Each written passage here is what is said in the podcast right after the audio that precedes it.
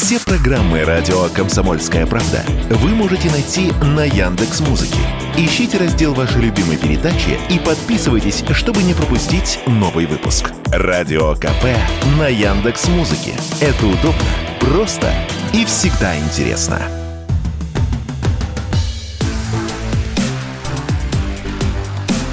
Честное риэлторское.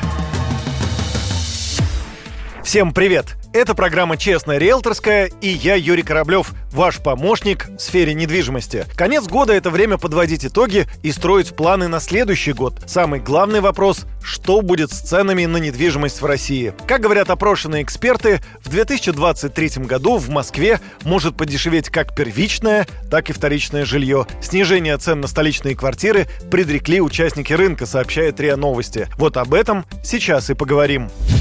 По словам основателя компании Apple Real Estate Данилы Савченко, в первом квартале следующего года стоимость жилья в московских новостройках может упасть на 3-5%. Эксперты ожидают такого развития ситуации на фоне временного снижения спроса в сегменте на 30-40% из-за повышения ставки по льготной ипотеке. При этом в компании НДВ Супермаркет недвижимости полагают, что застройщики начнут использовать для привлечения клиентов дополнительные скидки. Но сворачивание ипотеки по около нулевой ставке при приведет к тому, что часть покупателей перейдет с первичного рынка на вторичный. В то же время эксперты ожидают общего падения спроса на московское вторичное жилье в 2023 году за счет снижения уровня благосостояния населения. Это может спровоцировать падение стоимости недвижимости на 2-3% в квартал. Вице-президент гильдии риэлторов Москвы Екатерина Никитина отметила, что за год снижение составит 10-12%. Куда более пессимистичный прогноз у Ирины Радченко, президента Международной академии ипотеки и недвижимости. По ее словам, падение стоимости квартир будет достигать 30%, но происходить это будет постепенно.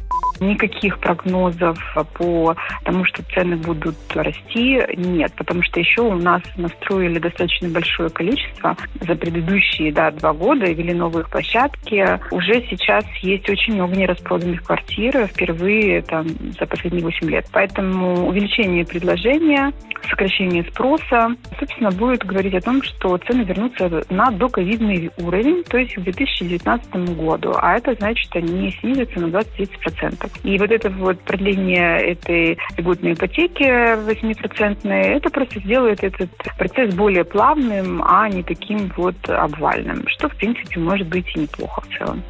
Ранее в декабре президент Владимир Путин заявил о продлении программы льготной ипотеки на новостройки до 1 июля 2024 года с увеличением ставки до 8% годовых. До этого она находилась на уровне 7%. Глава государства подчеркнул, что в стране приступят к постепенному сворачиванию этой программы. На этом у меня все. С вами был Юрий Кораблев и программа «Честная риэлторская». До встречи в эфире.